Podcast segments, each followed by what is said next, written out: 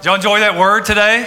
Hey, particularly for this group, uh, increase more and more in 2024. I, I grabbed onto that one. So, uh, you know, whatever you're believing God for and, and uh, starting a business and or increasing your business, progressing in your business, we're, this is uh, the coming year to take ground. And as the world gets darker, we shine brighter. Amen. The favor of God's on us, increase is on us. Y'all know all this. I'm just encouraging you.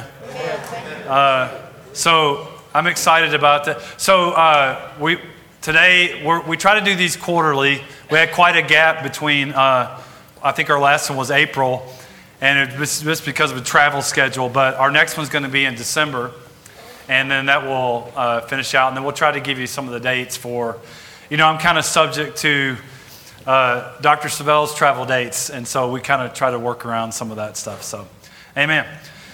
Uh, Heath Ragsdale is one of our friends that we got to know through the President's Cabinet, which is a, for lack of a better word, mission support group for Dr. Savelle. A lot of people don't know the stuff that we do all over the world uh, at the ministry. And, and, like, for example, during COVID, the ministry here fed tens, uh, tens and tens of thousands, uh, you know, in Africa and around the, around the world. So when I got here, that was the biggest thing that I was surprised that um, I didn't realize what all the ministry was doing all over the world. And it's people like Heath Ragsdale that help support that, um, you know, through their support and through their giving and, things like that. So um, Nikki's got a couple things to say.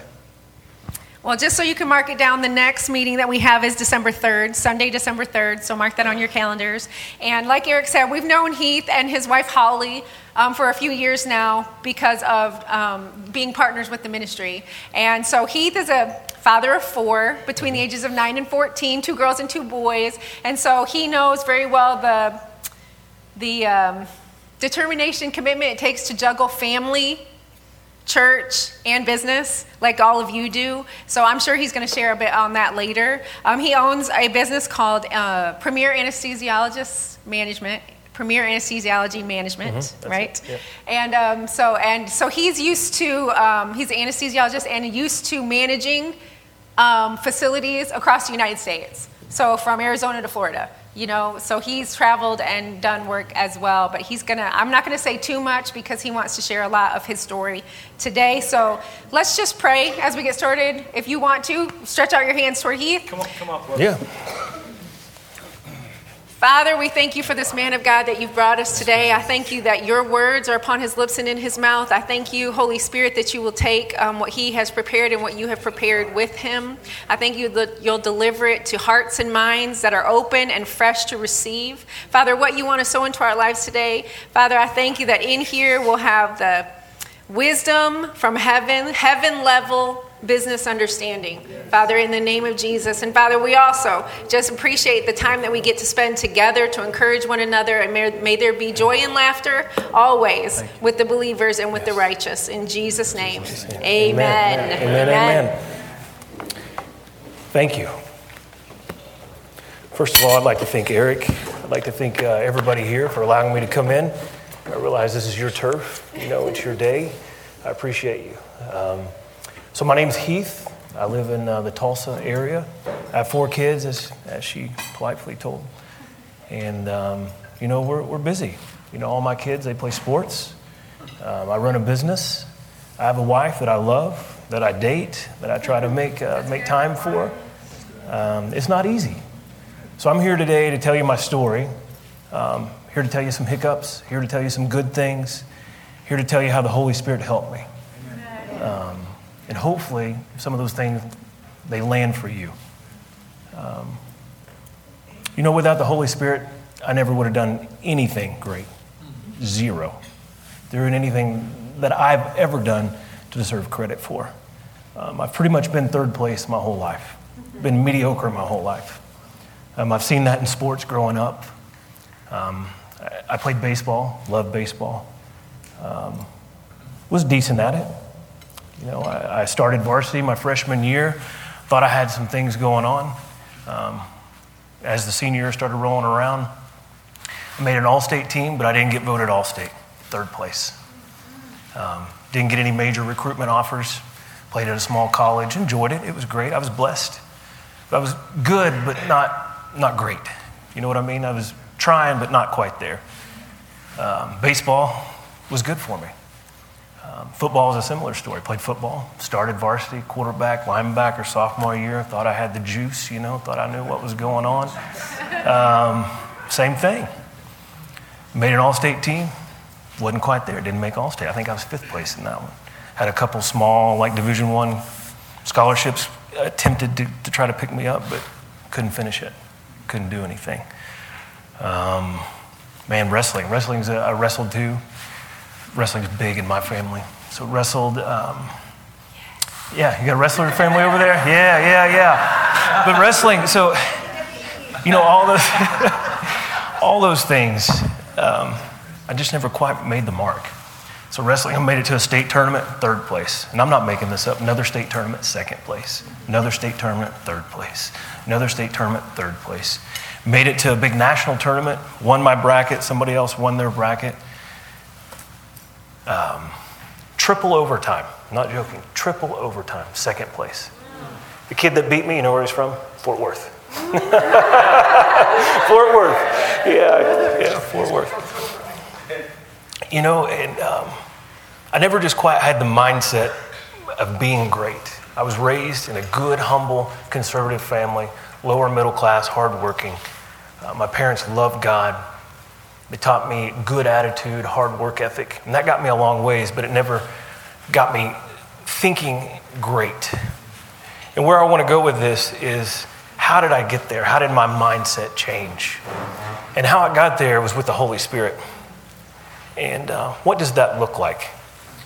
And today I'm going to show you what that looks like with the power of the Holy Spirit, with how your workplace or wherever you go is your ministry. And then lastly, probably the most important, is the goodness of God brings you to repentance. And when I say repentance, remember a perspective change. Because it isn't about sometimes about going to heaven or hell, it's about a perspective change because we're missing something. Um, when I started having those intersections of greatness, the Holy Spirit was coming in. The Holy Spirit was telling me things. The Holy Spirit was leading me. The Holy Spirit was building me up. For instance, I started out after um, I got a degree in science. And then I thought, man, I can't, I don't know if I can be a physician. I don't know if I can be good. I don't know if I'm that great. That's too long of a school. So I went to nursing school to go be a nurse anesthetist or a nurse anesthesiologist. It's kind of like a PA who does anesthesia. Great job. It's good. But it's not what, and it is a great job actually, but it's not what the greatness God had called on me. So my whole life, I'm, I'm trying to tell you that I had more in me that the Holy Spirit was willing to use, but my mindset wasn't picking up on it. Um, the Holy Spirit, in John 16, 7, it says, I tell you the truth. It is to your advantage that I go away. That's Jesus saying that. For if I do not go away, the helper, the Parakletos, you know, that means the one called to walk beside you. It also has a different definition, meaning uh, para means to end, and kletos means the curse. So he's actually going to help you in the curse. And he's also, as you know from this great teaching in this church, the counselor, the strengthener, the standby. He's all these things. He will not come to you, but if I do go, I will send him to you. When I first read that a long time ago, it blew me away because I thought, man, how awesome would it be if Jesus could come just stand right beside me? How awesome would it be, man, if, if somebody could say, Eric, if you could say, man, Jesus is going to be with you everywhere. I mean, he's going to stand by you. Man, that's awesome. But Jesus said, it's better that I go because I'm going to send the Holy Spirit and He's going to be inside of you. And that life giving power inside of you is He saying, not me, is Jesus saying it's better than Him standing beside you. And secondly, Jesus is making all intercession for you at all times. Keep that in mind. And then John 16, 13, just skipping it forward. But when He, the Spirit of truth, comes, He will guide you into all truth. Not some truth, all truth. All realities. For he will not speak on his own initiative, but he will speak whatever he hears. He will even disclose to you what is coming in the future. So there's future things God's telling you. There's just future nudges that the Holy Spirit's telling you. And I'm going to land this to how it started speaking to me here in just a soon, but I want to build you up and tell you that there's future things, there's greater things. There really is greater things that He's nudging you towards that you keep pushing back because you think you're not good enough. And to be honest, you're not, but through Him, you are.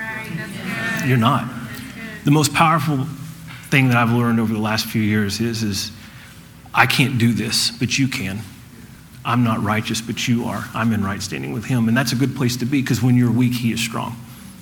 And I've noticed that when I start positioning myself and saying, I just need your help, man, I start getting this inner power coming inside of me. And it doesn't look like anything that's just great, but I take that next step. I have that next joy. I have that next revelation. I have that next business idea. Things start changing. And then John 14, it says, But the Helper, the Holy Spirit, who the Father will send to represent me and act on my behalf, will teach you all things. Not just some things, teach you all things. So if you want to run a great business, if you want to have a great marriage, if you want to run great children, if you need help, how do I fix my air conditioner? How do I fix my car? How, what's going on? He says he teaches you all things. Are you asking? And if you're asking, are you feeling great? Because what he's going to say is going to blow you out of the water. I remember one time the Holy Spirit told me something, and I said, How can you be that good? How can you be that good? That's when I knew it was God. How is that even possible? How is that even possible? It just brought me to tears. And, and, this relates a lot. I'm going to share my side of the story, and I want you to plug in some things that may fit you and your job and your thing. Um, some of the stories I'm going to tell you about how the Holy Spirit worked were particularly involved in anesthesia and surgery. Uh, one story that really sticks out to me was a young boy. I say young, he's probably 30. Young man came in. He was having a big back surgery. We're in a smaller facility. This back surgery is a big deal for that facility. Um, he was a Marine, he's a veteran. He had been injured in war. He'd had some back surgery done that wasn't really done right, so we had to redo it. So I'm doing the anesthesia, I'm putting him to sleep. The surgeon's doing that. So it's called a 360. It's where you go in from the front, you move all the vital organs over to the side.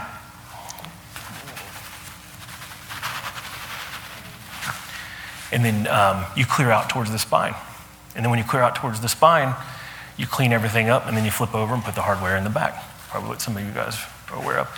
So we're doing this case. He's had previous surgeries, so there's adhesive scar tissue, which means there's a lot of like crap in there connected, and it's holding everything down. So the surgeon goes in, pulls some of the, the bone tissue, which is normal away, pulls that adhesion, tears the aorta, which is the biggest pipe from your heart coming down.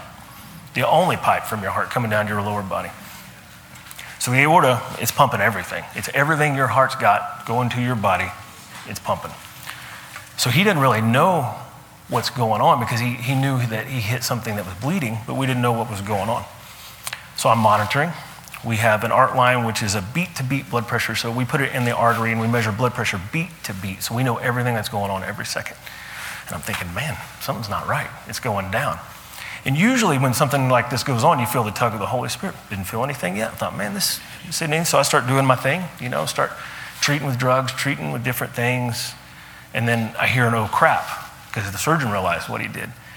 And so the human body has around five to six liters of blood in your circulation.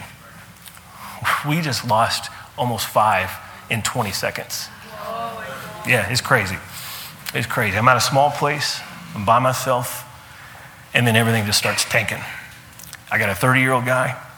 I saw his family. I saw his little kids in the waiting room. I saw what was going on, and that's going through my brain right now. Oh my gosh, what are we going to do?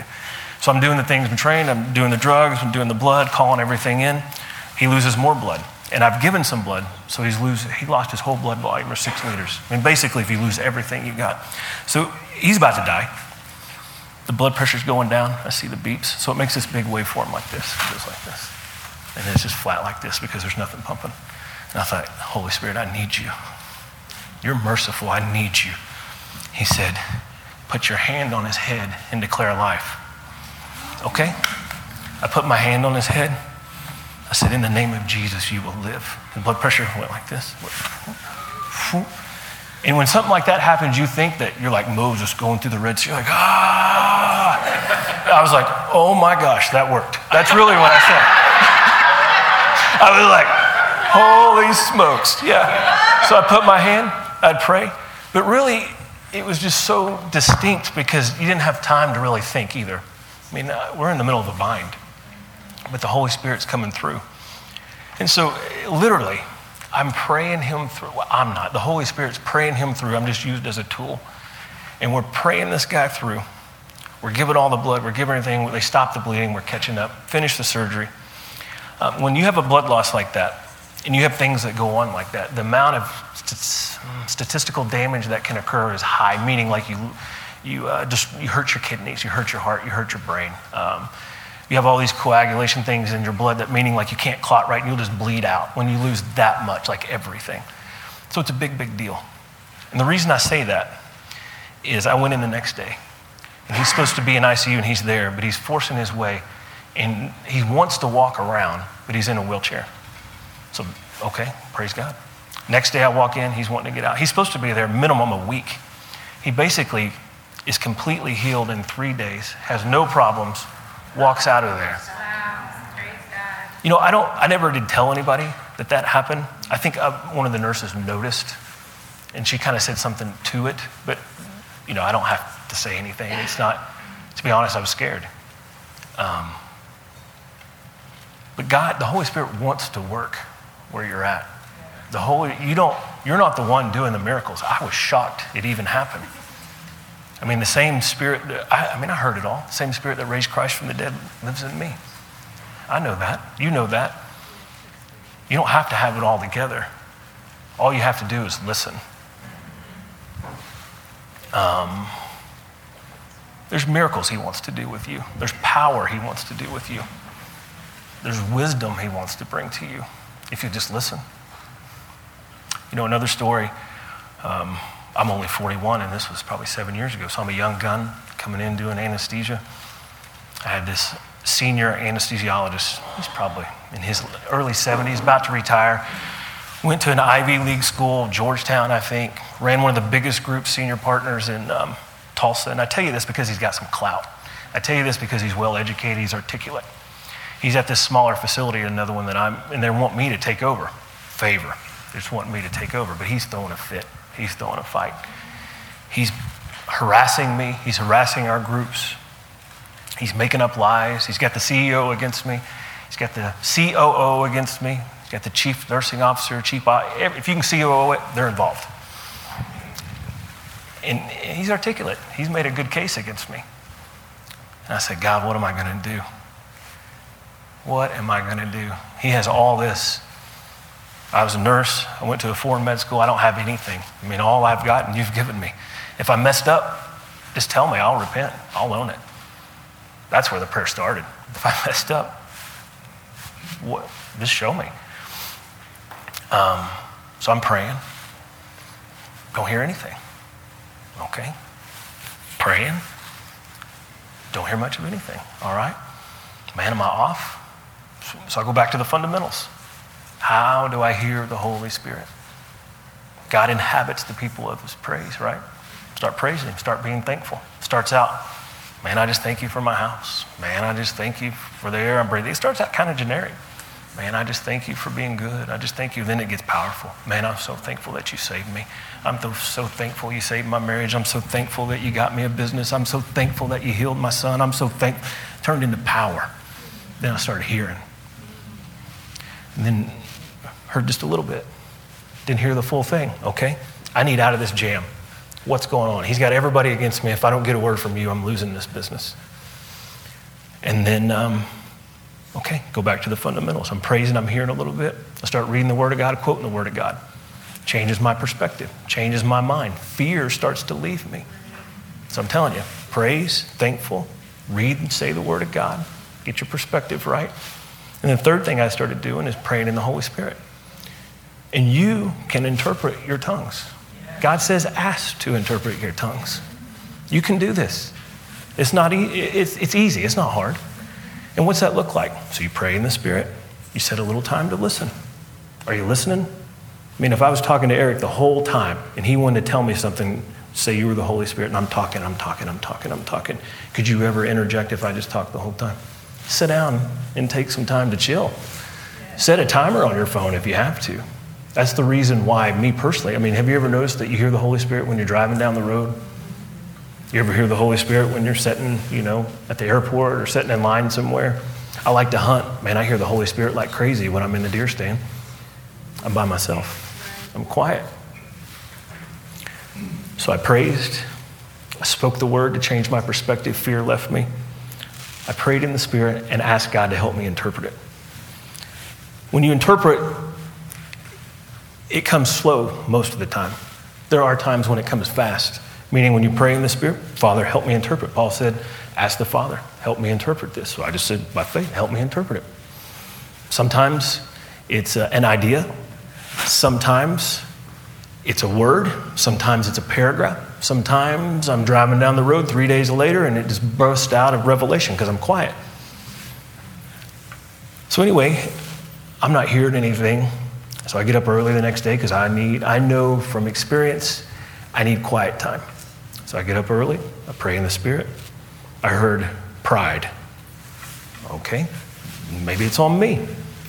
So, you know, you just jump to conclusions. I start repenting, start doing this. Holy Spirit said, No. What, what are you trying to say? So I just get quiet again. He said, and then it was clear. Pride is proving you're right, humbleness is doing the right thing. Pride is proving you're right, and humbleness is doing the right thing. Okay, that sounds like God. I couldn't have made that up on my best day.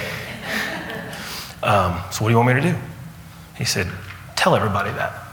Whoa, I'm in this big board meeting.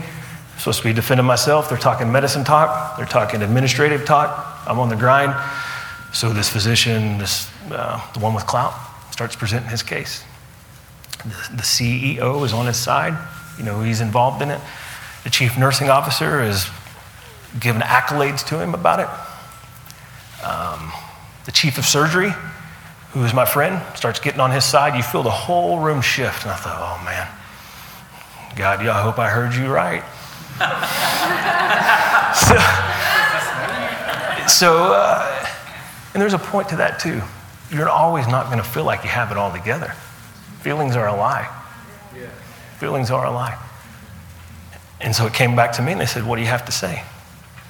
I said, Pride is proving that you have to be right, and humbleness is doing the right thing. And I sit there quiet. About 10 seconds pause. That's a long time in a boardroom, right? Chief nursing officer says, Man, I don't know what just happened, but I think we're making the wrong decision. CEO says, Man, I think I think Heath's right. What are we doing here? My chief of surgery friend, he's back on board with me now. He, I think he thought his job was on the line, is what I think happened. But uh, they started shifting the whole conversation. Long story short, I didn't get kicked out. I kept my job, kept my group there, and he was fired. Not gloating in him being fired, because that could easily been me, could easily been you. Pride comes before a fall. Humble yourself. But what I'm saying is, is God came through for me. What is God? What do you need God to come through for you on? What is it that you need? Is it a big meeting? Is it a new job? Is it a business idea? Is it help in your marriage? I need a lot of help in my marriage. God saved my marriage. The Holy Spirit can do it. He's life, He's power, He's your advocate, He's your strength. He's the one that's always in your pocket. He's better than Jesus if He was beside you. That's a strong statement. If I wouldn't have read it right off there, you probably would chase me out of here. Jesus said, It's better I send Him. What are you asking? And then when you ask, are you getting quiet? Are you listening? Are you praising your way into it? Are you speaking the word to change your perspective? Are you praying in the Spirit? Did you ask to interpret it? Because He's willing. If He can do it for me, He can do it for anybody. I promise you. Another story, it's kind of similar. So, this just happened not too long ago. I was meeting with another CEO, and he, um, he's a firecracker. He's just like a cannon about to go off. He's got big anger, big, big attitude, like a Jersey guy, just always, everything's big, everything's crazy, everything's over the top. And I know he's going to make a play because he wants to hire his own anesthesia, which is going to cut my profits, but I can still work there, and I know the conversation that's coming. So this time, I've had a few stories of my own. I know how the Holy Spirit operates. So I'm thinking, okay, God, you got this. We've had some time together. What are we going to do? I wasn't so stressed about it this time because I've had some good wins, but I knew he needed to show up because well, I knew what this guy wanted to do. And this guy never told me, I think the Holy Spirit was showing me things to come. So I knew what his heart was doing. And you'll pick up on people's hearts that way. It's not to condemn anybody. Right. You know, Jesus never came to condemn, he came to give life and life more abundantly. So when he tells you something negative going on, it's to pray against or to give a heads up. It's right. never to be critical. Right. Don't ever be critical. Yeah.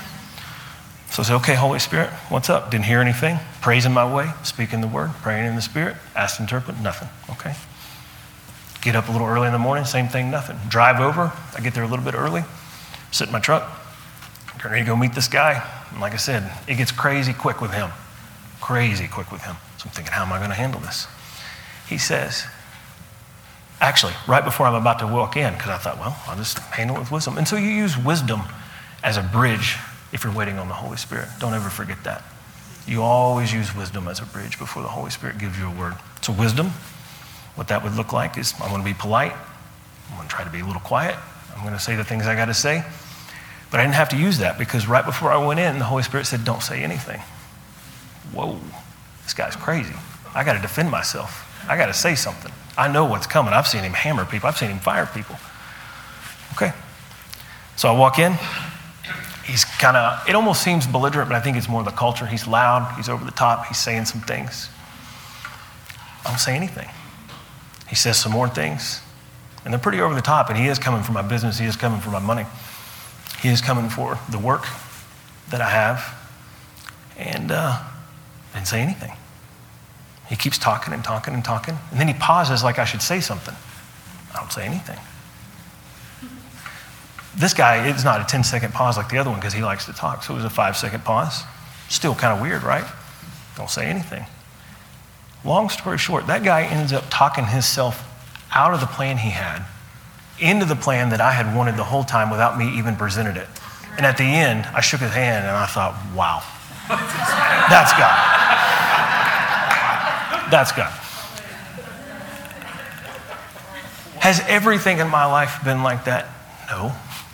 I just told you that I was always third place or mediocre. Has the things in my life, even now when I know the Holy Spirit, like that? No. But when I ask the Holy Spirit to come in and help me, it is. It'll end up that way. I promise you. The Word says it, I don't say it. It says He tells you all things to come. If I could petition you to do anything, it would be Holy Spirit, what do you want me to do? I can't handle this on my own. I'm weak, but in you, I'm strong. So the faith, you're not saying I'm weak and like you can't handle it, but as yourself, you are weak. But you weren't designed to handle everything on your own. The Holy Spirit was designed to take everything up for you. The Holy Spirit was designed to take your case, to end the curse, to be your standby, to be your helper, to be your counselor, to be your advocate, to be your speaker, obviously, with me. Didn't have to say anything.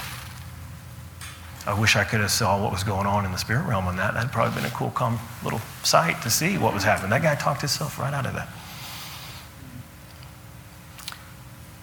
Your business is your ministry. When I got that, my life changed big time. And what I mean by that is wherever you go, you should be talking about Jesus. And I know that sounds kind of cliche, we all know that. But do you? And what does that mean? So, Mark chapter 16, it says, As you go everywhere, preach openly the wonderful news of the gospel to the entire human race. Signs will follow those who believe. You believe in one. You cast out demons, speak in new tongues, heal the sick, raise the dead, all that good things.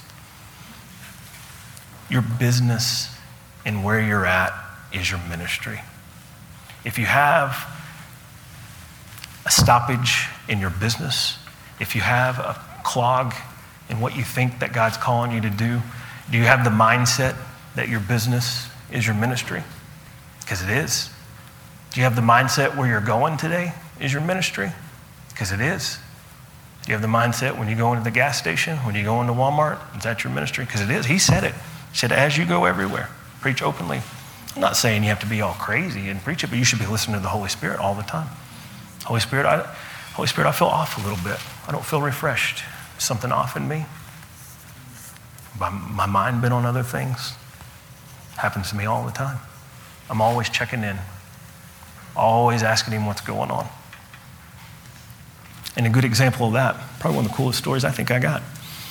Um, this May, I went to the Bahamas. Awesome. Awesome place. Took my wife. We went to the Four Seasons. Beautiful place. Beautiful place. Um, and we had a purpose there. We invited God into the trip. We really did. I just didn't go there to hang out. We invited God into our trip. Um, I picked up a Jimmy Evans XO marriage booklet, and we made it a priority. Every morning, we're going to pray together. And to be honest, my wife and I, we pray together, but not that much. We do a lot now because we saw the power of God move in our marriages. We saw the power of God move in our children. So we're doing our Jimmy Evans thing. It's great, has great conversations. We're doing it. But the power of it is, is we're inviting the Holy Spirit into our day. We're inviting the Holy Spirit into our marriage. We go out, we ride jet skis, we have fun, we play volleyball, we do all the things. So, meaning we're doing worldly things, but yet we invited God in. We're, um, everywhere we go, I'm thinking about Him, but I'm not being a weirdo saying, Are you saved? Are you saved? Are you saved? Are you saved? The Holy Spirit told me to ask that. I would probably ask that, but I'm not projecting religion on anybody. I'm enjoying myself, trying to listen to the Holy Spirit as much as I can. So we come back to the room. Uh, the, the maid is in there. And the Four Seasons is it's a five star place. It's, and they're taught there that they should leave when you come in the room. So we get in the room. She's about to leave. Felt the check. Hmm, that's weird. I said, no, no, no, just go ahead and stay. So I used wisdom too. I didn't know what the check was, but I felt it. I felt it in here. Same thing that got me through all those other things. I thought, hmm, maybe he wants to do something. I said, no, no, no, no, stay here. Her name was Siobhan. I said, Siobhan, stay here. I said, we won't be long. We're just, we're just changing clothes. We're about to go uh, see Atlanta. Uh, yeah, we're going to Atlantis Resort. We're going to check it out. Never been there. And um, she does her thing. We're about to leave. And then I heard inside, tell her I miss her. And I thought, mm, I don't know if I'm going to say that. I've been telling you my highlights. So I'm going to tell you some gaps. I don't know if I'm going to say that. I feel it, but I don't feel it, you know. I hear it, but I don't hear it. It's that nudge. Hmm. So she leaves. Then he gets on to me. I told you to tell her I miss her. And wouldn't leave it alone. Wouldn't leave me alone about it. I mean, I'm his anyway. I mean, I should listen, but he wouldn't leave me alone. I'm thinking, man, I'm going to Atlantis. My wife's looking hot. We're about to hang out. We're going out. I'm going to Atlantis. I'm enjoying her. We're going to have fun together. We're going to go shopping. We're going to hang out. We're going to go to the pool, whatever. And he says, No, I told you to tell her. Okay. I called the front desk. Front desk thinks there's something wrong. You know, if a client's calling, I'm thinking, geez, what'd she do? I said, oh, she didn't do anything. And they kept trying to say, well, she, she didn't do anything. I just need to ask her something. Um, my wife's in the room. It's not going to be weird. She can stand outside the door. That's fine. Just tell her to come on. She came. And I know I'm supposed to say it. I don't know what's going to happen.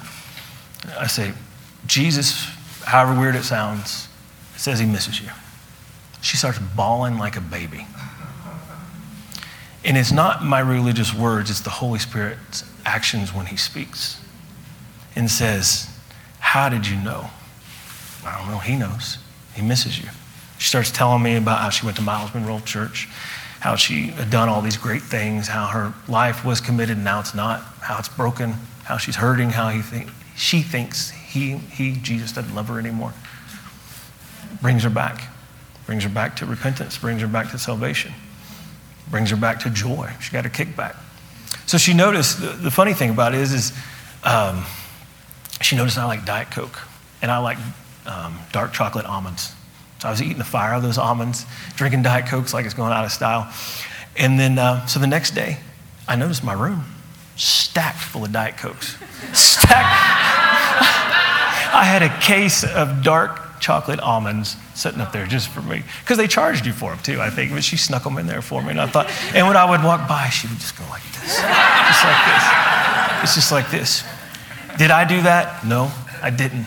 Was I a tool to be used to do that? Yeah, I was. I was. And um, as good as that is, that's probably one of my best stories. But it didn't end there. We were, we were done with our trip, had a great trip. My wife and I really connected, got some things talked out we needed to talk about, had some plans we needed to get planned. And that's wisdom too. It's great. Don't forget wisdom. Um, riding home, um, leaving, getting into a SUV, tons of bags. My wife's got tons of bags. Chop did all kinds of stuff. And uh, this guy, his name is Brother G. Brother G, I'd like it. I mean, isn't that a cool name? Wish I had a name like that. Brother G, I mean, you can't forget it. But he said, he said, he who finds a wife finds a good thing. I thought, yeah, yeah, you're right. So, I mean, it confirmed some things. And then he just starts talking normal. And I feel the Holy Spirit again. I thought, oh my gosh. That's awesome, but it's also a little uncomfortable. I'm driving home from a trip. Well, I mean, at this point, I'm like, if you want me to say something, I'll say something. And then I'm waiting because I know he's tugging. So when you feel the tug, listen. Everybody feels the tug. Listen. Sometimes you don't get your answer because you're not listening. You feel the tug, you have to go somewhere to listen. Sometimes that may mean if you're at work, stepping in the bathroom for five minutes. I don't know what that looks like for you, but you got to listen. So I was listening. And I heard, tell him these three things. Told him those three things. He said, How'd you know? Starts crying. His wife's sick, told him. Told him some things God wanted to do in his life. He said, Yeah, that's right. I said, Man, I don't know. I just know the Holy Spirit loves you. He said, Man, my wife's been sick. She's got cancer. She's about to die. So we prayed for her. I know she got better, and I know that they felt the power of God. Do I know she's fully recovered? I know God wants her to be fully recovered, but I didn't get the praise report saying, you know, her cancer's gone. I'm not going to lie to you about that. But he said, I felt the power of God in that car like I've not felt before. And I had joy coming back in my life that I've not felt in the last three years since COVID. I didn't do that. The Holy Spirit did that. And that was just as you go. As you go. So if I could say it this way, especially with the church who has such good preaching here, as you go, listen. As you go, when you feel the tug, pay attention. If you hear something, I mean, there's a reason why the Bible says to pray without ceasing, to give thanks continually. It's not just, a, it's not just an order. I mean, as you go, when you feel the tug, if you can't hear, quote a little scripture to get your mind right. Start praising, being thankful. I mean, you can say that under your breath easy. Man, I'm so thankful to be here. I'm so thankful that Eric asked me to come here. I'm so thankful that I have people to listen to. I'm so thankful I get to share my story and maybe somebody's life will get a little bit better than mine did. I'm so thankful. And the Holy Spirit says, Whoa. He's speaking my love language now. Now I can speak to him because he changed his perspective. Now he can speak to you. Now he can speak to you and you without, that's how you change your perspective. One thing that he's really been showing me lately is that the goodness of God is what leads you to repentance. It is. The fear of God is powerful and it is awesome. But it's not the fear of God that leads you to repentance. And one thing that I want to bring for me that the fear of God, or really it's the goodness of God that brought me to repentance, is the goodness of God is what brought me to a change in my perspective, like I told you when I first started. And it's kind of like what Brother Jerry said this morning. I'm glad he said it. Is there certain sins that necessarily aren't going to send you to hell, but it's going to make you compromising it's going to make you mindful of man. It's good things, but it's not really great things. I found in my life that I was doing good things, but not necessarily God things. It's hard to explain, meaning, so when um, Peter was rebuked by Jesus, take that for example, he said, um, you know, in that same hour, he said basically, Jesus said, Who do you think I am? Peter says, You're the Son of God. Great revelation, Peter. Only God could have told you that. I mean, Peter's a super apostle. He went on the Mount of Transfiguration with Jesus. He's one of his top three. Within that same hour, Christ rebukes him. So Jesus says, You know, I have to go die. I'm going to get crucified. And they know what crucifixion is way more than what we do. They knew the pain that was going to happen. And Peter says, No, don't do it. And Christ says, Shut up, Satan. You know, I rebuke you. He says, You have the mind of man, not the mind of God. And that stuck out to me. So Peter was doing a good thing, because when you say good thing, he didn't want his rabbi to die. That was his teacher. He saw him do miracles. He's the Messiah, he's the Son of God. He didn't want him to die. He wanted a good thing, but not a God thing. And those are sneaky ones. You know, those are the compromising things. Those are the things that are gray areas that you could play all day long. But is the Spirit in it? And I'm not talking about being religious about something. I'm talking about is the Holy Spirit in it? And what that looked like for me not too long ago was um, actually about two weeks ago. I felt dry. I felt like my joy was off. didn't feel refreshed. I wasn't hearing, had an attitude. Wife said, You need to check yourself. You know what I mean? Um, yeah, she's a Spitfire. She's from Alabama, loves Alabama football, and she is feisty. It's like Jesus, Nick Saban, Alabama football right there. She said, Check yourself, man. I said, uh, I thought, man, what's up, God? I feel so dry. I feel so lonely. I feel so frustrated. I got a, I got a flip house that I'm doing right now. Um, you told me to do it. It's not selling. You told me it would sell. You, I felt like you told me it would sell this certain week. Didn't happen. I thought, man, I missed that one. And he said, the goodness of God draws people to repentance. That's where I learned this from just two weeks ago. I said, man, what do you mean by that? He said, My goodness changes your perspective. Your perspective is on yourself and your circumstances. It's a good thing. You're identifying with, man, when I check myself, I said, man, I'm praising. Man, I'm reading the word. Man, I'm doing this. Man, I'm doing that. Man, I'm doing this. I'm doing that. And I thought, oh, man, there's a bunch of eyes in there. My identity was in that thing. My idol, my identity, my idol was in that thing one of the biggest hiccups that you'll get, that I got anyway, the biggest gaps in your armor for Satan to steal from you is your idol. And it's not always a bad thing. I'm not, I don't have a big Baal statue up there worshiping, you know, not going to a bunch of strip clubs doing crazy stuff. But my identity wasn't in him. It was a man's idea, not a God idea. And yeah, he wanted me to sell that house. He wanted me to do those things. And you have to be careful with this because it can go into religion pretty easy. You have to check yourself, as my wife would say check yourself. But you have to ask the Holy Spirit, what's going on? Where am I at? When you start putting a little eyes in there, like I'm doing this, I'm doing that.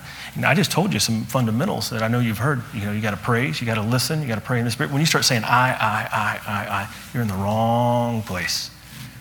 All you should say is, I humble myself and I need your help and he's going to tell you what to do. And so I did that.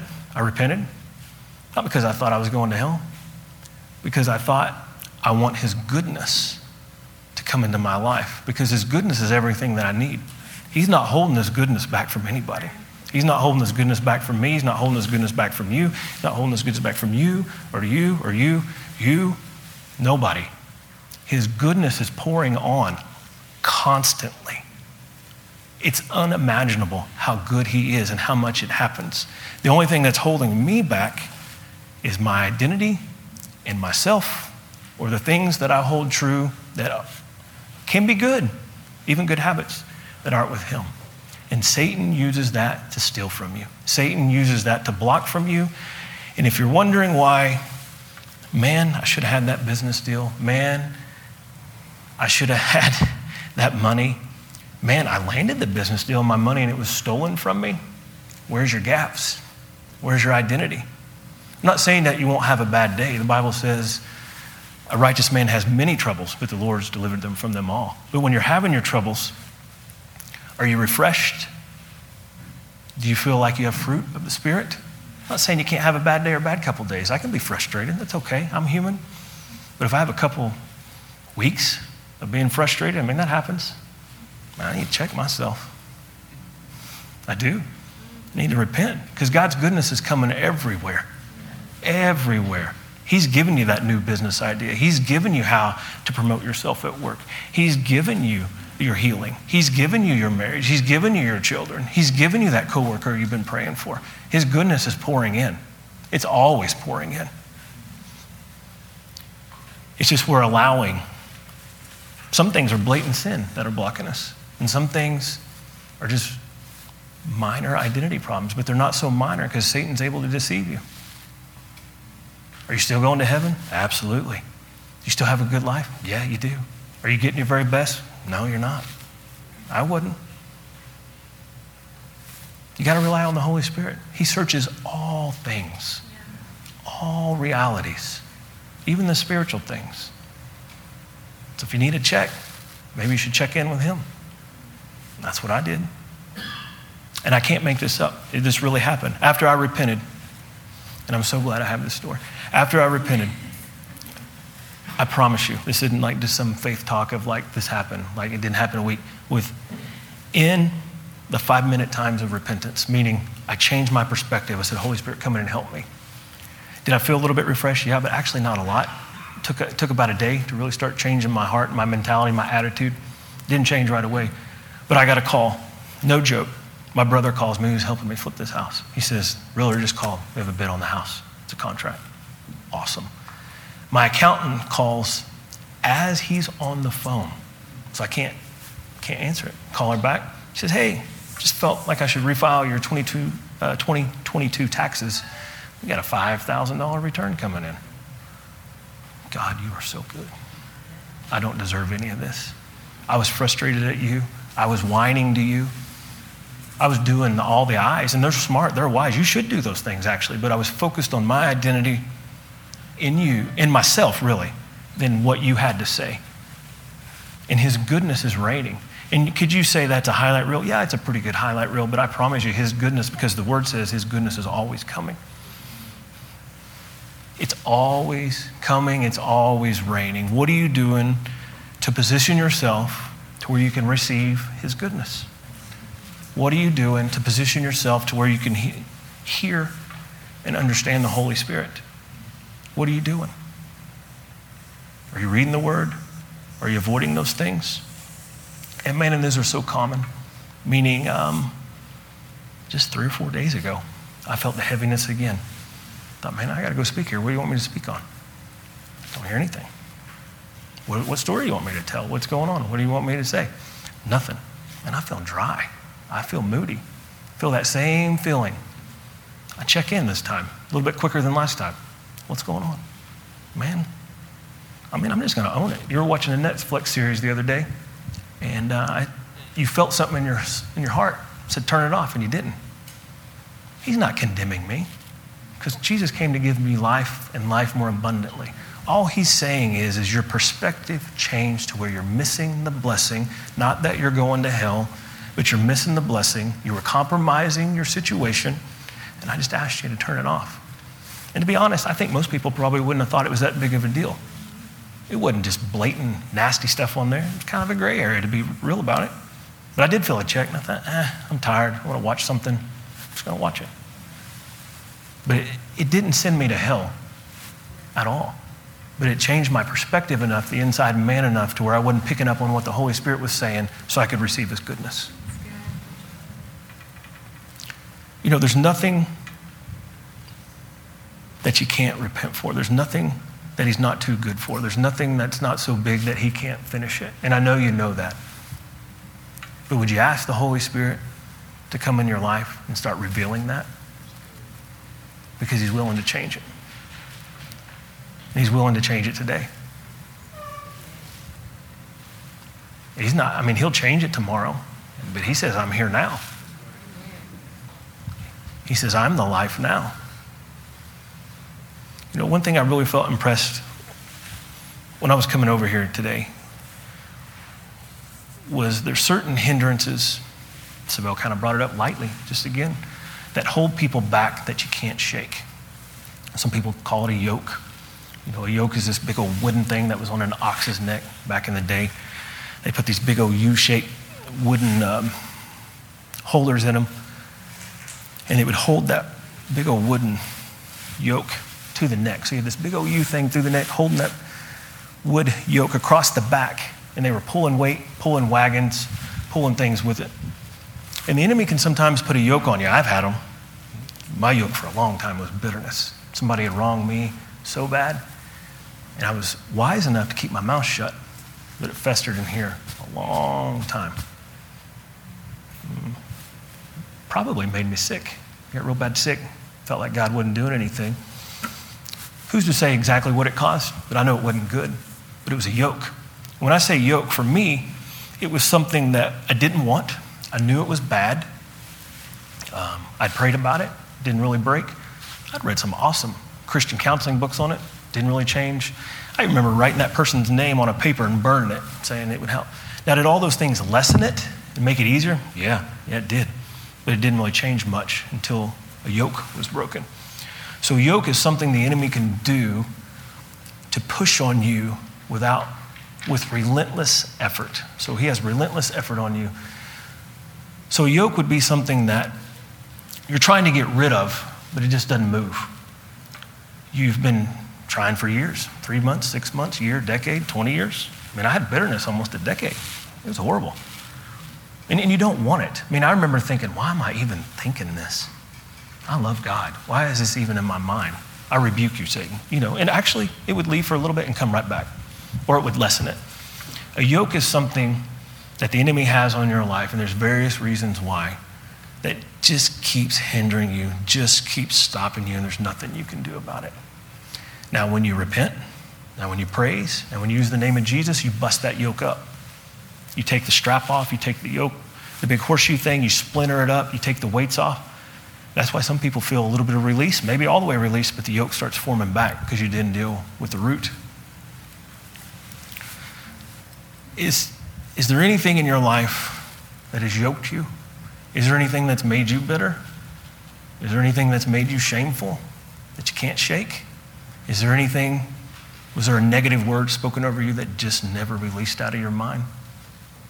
Was there something, is there sickness on your body that just won't leave? And you've been going to the doctor, you've been praying, you've been rebuking it? Is there religious actions?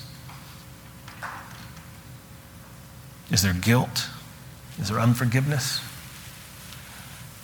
Is there anything in your life? I'm here to tell you that He's here to break the yoke. I'm here to tell you today, not by me, but the Holy Spirit is here to give you a life changing yoke breaking and push you ahead.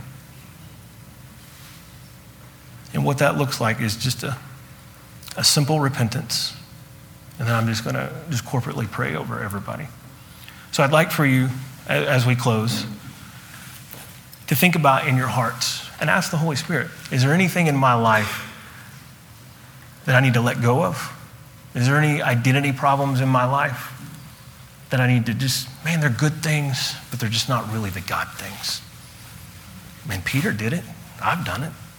Peter was a super apostle, man. He just gave the most delightful news to Jesus could ever hear, the Son of God. Then he says, Man, you have Peter, I rebuke you, You have the mind of man. And he, and he loved Jesus, he didn't want him to die. So it's not necessarily a bad thing. It's just what's that hesitant in the Spirit? And the Holy Spirit will tell you. And these are big things, you know. Is the yoke in your life just wrong thinking? Is it lust? Is it perversion? Whatever it is, He's here. And you don't, you just need to deal with it yourself and say, I don't want that thing anymore. I don't want to be that way anymore. And when you say that, God comes in, breaks the yoke, splinters it all up, and then corporately we agree together, and it's going to fall off, and things are going to start changing. So, in summary, I'm a mediocre person.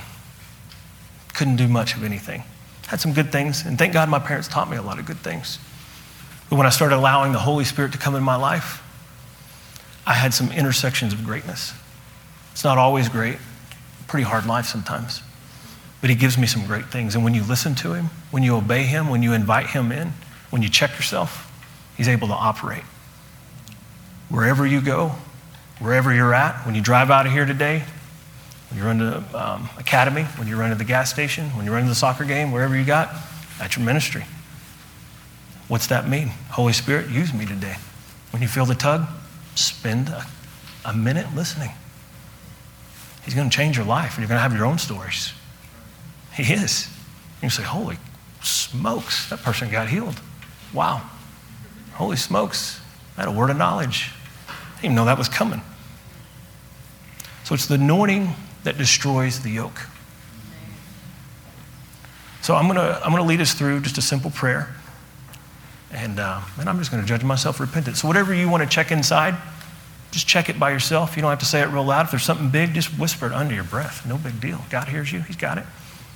If there's a yoke in your life, acknowledge it, say you don't want it anymore. And I'm just going to pray a simple prayer, asking God to bless you. I'm going to curse the yoke, and then we're going to move about our day and let the Holy Spirit reign. Okay? And after that, if you have any questions or you feel like you want more prayer or you just want to talk, I'm free, free to, to help anybody. So we're going to pray now. So, Father, in the name of Jesus, we all agree together and we come to you. And you said when we agree together that you would do it, that you would be in the midst of us. Father, we just repent for everything that we've done wrong because you're full of goodness. You're full of greatness, Lord. Lord, I repent, Lord, for not treating my wife like I should treat the church. Lord, I've messed up on that. Lord, she's a great person in my life and I should treat her better. Lord, I repent for having the things of man, not your God things. I have my identity sometimes in myself and I repent for it. And whatever you have now, just repent and say, I don't want it. Forgive me. Because God is good. He's always good, and there's nothing, nothing that's hindering his goodness other than wrong thinking in the enemy trying to steal it from you. So, by the name and by the blood of Jesus, I break every yoke in this room by the enemy. I break every agreement of the devil. I break every blockage of the devil. And in Jesus' name, I command them all to fall now. In Jesus' name. You know, life and death is in the power of the tongue. I break every word curse over you. I break every deceitful spirit over you, telling you you're not enough. I speak life into you. I speak abundance into you. In Jesus' name, I speak new things and new creation into you. I command a stirring in your spirit to arise. I command your discernment to increase. I command you to hear the Holy Spirit without limits. I command the goodness of God and the joy of God to come back to you. I command a new spring in your step, a new refreshment to come in your lives. In Jesus' name, amen. That's all I got.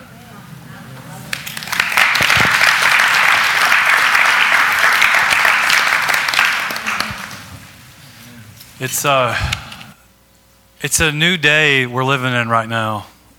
And the fact that the walls have come down to be able to easily minister to uh, those that have left the church, that have been hurt by the church, and those that aren't even saved anymore.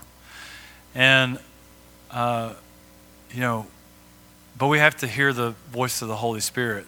You know, some of you may not relate to uh, what the chariots of light go out and do when they go into a, a park or a, or a motorcycle rally and just go out and start just ministering to people. But every day, you come across people that are hurting, that need yokes destroyed, that need healing, that need uh, to understand that they need to forgive other people in their past and you know because uh, people have been hurt by people. And and the worst kind of hurt comes through when they get hurt through the church. And then they're out. And uh, nikki and i have encountered you know uh, over the past two months several people like that where where they're they're not serving god. They know they should be they know they're not in the place that they should be. And uh, by direction of the Holy Spirit, He sent us into these places.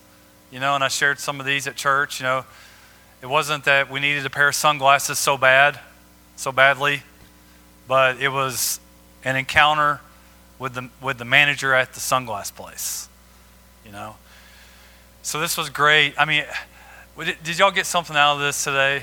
I mean, we just got to we got to be more sensitive to the Spirit of God because these are the last days. You don't want somebody's blood on your hands because you didn't say something. We were driving down the road. Uh, you know, the Bible says that in Acts, church growth, church growth wasn't a, a program, a model. It wasn't uh, a gathering to teach people how to grow a church. It, you know, have a 37 minute sermon. It wasn't, it wasn't this. It was that the Lord added, as these people daily prayed, they fellowshiped together, they broke bread together, they told testimonies together, and it said the Lord added to the church. And what that is, is and what I heard from today is that the Holy Spirit wants to use us and that's how God's going to add to the church. It's not because we launch the next great program, it's because God's people care enough about people that are going to hell, that God's people care enough about people that uh, need healing, that, that people that have walked away and uh, they don't they don't feel like they deserve to come back to church or, the, or they may not want to come back because that's where they got hurt but it's God's people doing the work of God. And that's what, that's what I got out today. We were driving uh, to lunch and um, up McCart. And, uh, you know, if you look around, let me just say it this way you could say we weren't in the best neighborhood. And um, we're going to a restaurant that we had never been to, and, and we pass this bus stop, and I saw a woman sitting on, on the bench there. And uh, the Lord, and I saw in the Spirit, I saw her troubled, like it was like, boom, it was like a, a flash that I saw. And that's not stuff that we can ignore anymore. You know, like he was saying, that he had, that had he just, he was giving you one of his, uh, his slow moments, you know, where he, but then he called, he had to go, now he's got to call the front desk, try to explain to them why he's got to get this girl down here, right? And so there's times where, where we're, and so I said, nah, we're going to lunch, you know, and a half a mile later, about to cross over the interstate, this didn't go away. And we're with other people in the car. I said, well, I need, I need y'all to turn the car around. I got to go talk to this, this lady on this bench back here. And um, another person in the car said, Yeah, I had the same thought. So two of us had had this thought. So there was four of us in the car, and, and uh, so we turned around, went back, and, and she was sitting there. I said, Well, who's coming with me? well, when I approached her, uh, and Nikki, Nikki came out with me, and when I approached her, I said, How can we? We were sent back to help you. The Lord Jesus, we drove down the road. He had us turn around to come ask you how we can help you. And um, through through conversation, and, and, Nikki talked to her and stuff, and, and um, this guy was approaching, and I said, "Is this guy is this guy with you?" She goes, "No, I don't know that guy." And um, he came over and said something, and I said, "Hey, we're good." And he walked off. And I don't know if our showing up was just to intervene for her at that moment with this guy that didn't have pure intentions for approaching. But we were able to pray over her and release. I mean, the power of God was so strong, and the anointing of God came on her. And, uh, you know, and she, and she had, she had scripture on her thigh. I said, I know you know the Lord because I see that scripture, and it's about a, it's about a virtuous woman. Proverbs 31. And so, you know, these are the kinds of things that we have to be sensitive toward, especially because uh, your, your giftings and your callings that God's placed in you isn't all the time for the four walls of that building over there. It's the four walls of that building is a place where we gather to encourage each other to grow in the gifts and callings that God's placed on us so that when we walk out the four walls, we walk in those giftings and callings. And that we're not mediocre, like what he's saying, you know, and we and we grow up in those things. And that's why that's why the the people get this wrong and they they, they, they, they see the pastor up there, and the, but it just says the pastor's there to equip for you as believers to do the work of the ministry which is outside of the four walls. And it's we're all been given the ministry of reconciliation. Reconciling, reconciling people to Jesus. Amen. I don't like when people get up and, and preach another sermon after somebody's preached a sermon, but I just became one of those people.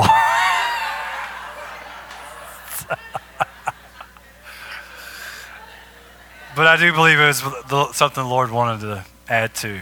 Hope that's okay, Heath. So, let, so let's thank uh, Heath for coming and preparing today.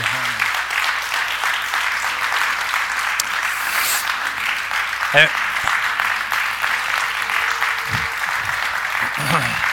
and while you're standing, uh, Nikki is going to pray us out here. I mean, I do, you know, I know. Uh, can I preach another message? Just sermon number three. Just kidding. But I do think this is a timely word. We didn't know what we were going to hear from Dr. Savelle today. You know, that progress. We're going to progress and we're going to advance. And sometimes it has to start with what we heard right here is that for you to make progress, yokes have to be broken. And if there are any yokes, those have to be broken really before you can really advance or you're going to get stuck. And so, you know, I, I really hope we receive. I'm just sensing by the Holy Spirit that there's, there's a few people in here that, um, you know, when he prayed a corporate prayer over everybody, that you, you said to yourself, you know, I've done this before, um, and you may not have had the faith for that. And you might need hands laid on you to, it says the anointing breaks the yoke. And if that's you, once she prays the prayer, uh, Heath, if it's all right, he'll, he'll be around and you need prayer, uh, just come up and see him individually. Amen. Amen. Amen. Father, we thank you for this word today. Father, it was so powerful, and Father, your truth will always set us free. So, Father, we believe that today. We thank you, Father, that you're giving us, you're such a faithful Father. You're so faithful to teach us and to train us and to minister to us what we need when we need it. Because, Father, your will for us is to move forward. Your will for us is for our businesses to move forward and our families and our marriages to move forward. So, Father, we thank you. We thank you, Father, for this man of God that you sent with us, sent to us with this word. Father, thank you for his obedience to speak from his own story and his own experience. And, Father, to unashamedly tell us how it's done and how the devil works and how to win. Father, we will take this word and we will win. In Jesus' name. Father, I pray the blessing over every person in this room, over their families, over their marriages, over their businesses. Father, those looking to be married, Father, I pray over those spouses. Father, may they be only the right ones at the right time. In Jesus' name. In Jesus' name. Father, I thank you that your face, you turn your face and it shines upon us. Thank you for your favor and your grace on every person in this room and every business represented here. Make us like heaven. Make our businesses heaven on earth, Father. Let us do what you've called us to do and only what you called us to do. In Jesus' name, amen. Amen.